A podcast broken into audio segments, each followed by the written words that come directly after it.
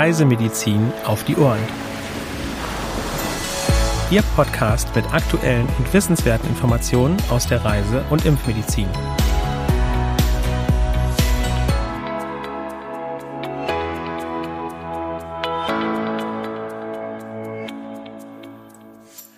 Herzlich willkommen, diesmal an einem Donnerstag, dem 11. November 2021, zum wöchentlichen Podcast vom CRM Zentrum für Reisemedizin.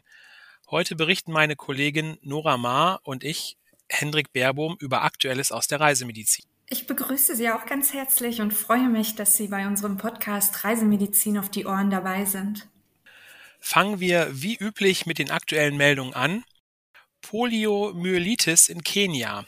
Im Oktober haben die Gesundheitsbehörden drei Infektionen mit Impfstoff abgeleitetem Poliovirus Typ 2 im Garissa County gemeldet. Durch das Auftreten des CVDPV2 wurde das Land von der WHO als Land mit potenziellem Risiko der internationalen Verbreitung des Erregers eingestuft. Infolgedessen sollten alle Personen, sowohl Einheimische als auch Touristen, die sich länger als vier Wochen im Land aufgehalten haben, bei der Ausreise eine Impfung gegen Polio vorweisen können. Die Impfung muss zwischen vier Wochen und einem Jahr vor der Abreise erfolgen und in einem international gültigen Impfausweis dokumentiert sein. Beachten Sie dementsprechend Ihren Impfschutz. Ebola-hämorrhagisches Fieber in der Demokratischen Republik Kongo. Seit Anfang Oktober hat das Gesundheitsministerium elf erneute Fälle in der Provinz Nord-Kivu im Nordosten gemeldet. Neun der Betroffenen sind verstorben. Zu Beginn des Jahres hatte es dort einen Ausbruch gegeben, der Anfang Mai für beendet erklärt worden war. Etwa 550 Kontaktpersonen stehen unter Beobachtung. Bereits im September waren in der Nachbarschaft ein Vater und zwei seiner Kinder mit ähnlichen Symptomen verstorben. Da kein, keine Tests auf Ebola-Infektionen durchgeführt wurden, konnte ein Zusammenhang der Fälle bisher nicht bestätigt werden. Eine Impfkampagne wurde jedoch gestartet. Tollwut in Südafrika. In diesem Jahr wurden bereits elf Fälle registriert. Fünf stammen aus der Provinz Eastern Cape und jeweils drei aus den Provinzen Limpopo und KwaZulu-Natal. Die meisten Kinder haben sich durch Kontakt zu Hunden oder Katzen infiziert. 2020 wurden sechs Infektionen in der Provinz KwaZulu-Natal und zwei in der Provinz Limpopo bestätigt. Außerdem gab es drei weitere Verdachtsfälle, je einen in den Provinzen Eastern Cape, KwaZulu-Natal und Limpopo. 2019 wurden zehn Fälle bestätigt, je vier in den Provinzen Eastern Cape und KwaZulu-Natal und zwei in der Provinz Limpopo. Es gab sechs weitere Verdachtsfälle. Die häufigste Infektionsquelle sind Hundebisse. Bei entsprechenden Kontakten suchen Sie bitte sofort einen Arzt auf. Bei vorhersehbarem Risiko und längeren Aufenthalten wird eine vorbeugende Impfung dringend empfohlen. Tollwut in den USA. Auch in den USA wurden Tollwutfälle gemeldet. Anfang November ist im Medina County im Bundesstaat Texas ein Kind nach einem Fledermausbiss erkrankt und wird in einer Klinik behandelt. Im Oktober ist im Boyce County im Bundesstaat Idaho ein Mann verstorben. Im August hatte er Kontakt zu einer Fledermaus.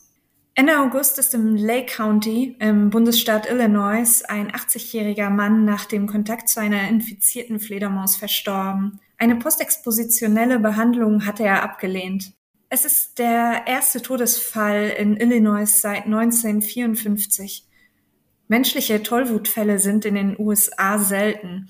Jährlich werden etwa 55.000 Menschen aufgrund von verdächtigen Tierkontakten, überwiegend der Kontakt zu Fledermäusen postexpositionell behandelt und 4000 bis 6000 Fälle von Tollwut bei Tieren, insbesondere bei Waschbären, Stinktieren, Fledermäusen und Füchsen registriert. Nach einem verdächtigen Tierkontakt sollte umgehend ein Arzt aufgesucht werden. Weitere aktuelle Meldungen finden Sie online unter www.crm.de/aktuell. In unserer Rubrik Reisemedizin Spezial haben wir heute einen sehr interessanten Beitrag. Henrik, welches Thema behandeln wir heute? Ja, wir behandeln heute einen ja, Mix, würde ich mal sagen, aus Film und Fiction und Science. Eigentlich sollte Ihnen an dieser Stelle meine Kollegin Frau Dr. Wittek dieses Spezial vorstellen. Nun habe ich aber als großer Filmfan tatsächlich die Ehre, sie vertreten zu dürfen. Und zwar geht es darum, dass, wie Sie alle wissen, natürlich das Leben als Forscher im Bereich der Infektionskrankheiten unbestreitbar sehr aufregend sein kann. Sie haben Begegnungen mit lebensbedrohlichen Mikroorganismen, teilweise mit ausgedehnten internationalen Reisen zu tun oder auch manchmal mit feindseligen Gutachterausschüssen. Zweifelsohne eine interessante und aufregende Karriere. Möglicherweise ist die internationale Spionage da aber der einzige Berufszweig, der Ihnen und Ihrem akademischen Zweig noch um einiges voraus ist. Denn während Sie als Forscher in der Regel gut über Risiken informiert sind, gilt dies für manche Geheimagenten nicht. Eine Forschungsgruppe aus Nimwegen und aus London hat in einer detaillierten Analyse die reisemedizinischen Aspekte der Dienstreisen von James Bond untersucht, die in 25 Filmen hervorragend dokumentiert sind. Die komplette Zusammenfassung dieses sehr lesenswerten Artikels von unserem wissenschaftlichen Leiter Professor Dr. Thomas Jelinek können Sie unter www.tmarzt.de nachlesen.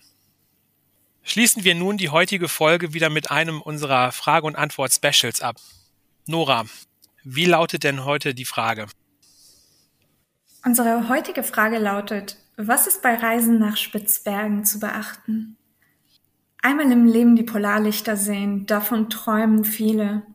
Auch wenn in der Arktis keine Stechmücken herumschwirren, die Krankheiten übertragen können, gibt es dennoch einige reisemedizinische Besonderheiten, die zu beachten sind. In Spitzbergen erreichen die Temperaturen selten einen Wert über dem Gefrierpunkt. Im Winter fallen diese sogar bis auf minus 35 Grad. Neben sehr warmer Bekleidung ist ein adäquater Kälteschutz für Haut und vor allem für die Lippen zu beachten. Da es in der Nähe des Nordpols wenig bis keine medizinische Einrichtungen gibt, sollte die Reiseapotheke alle eventuelle Materialien und Medikamente besitzen, darunter auch Mittel gegen die Seekrankheit. Tollwutfälle sind selten in Polarfüchsen auf Spitzbergen nachgewiesen worden. Vereinzelt ist daher gegebenenfalls eine Tollwutimpfung ratsam, da Tollwutimpfstoffe und Immunglobuline nicht zuverlässig verfügbar sind.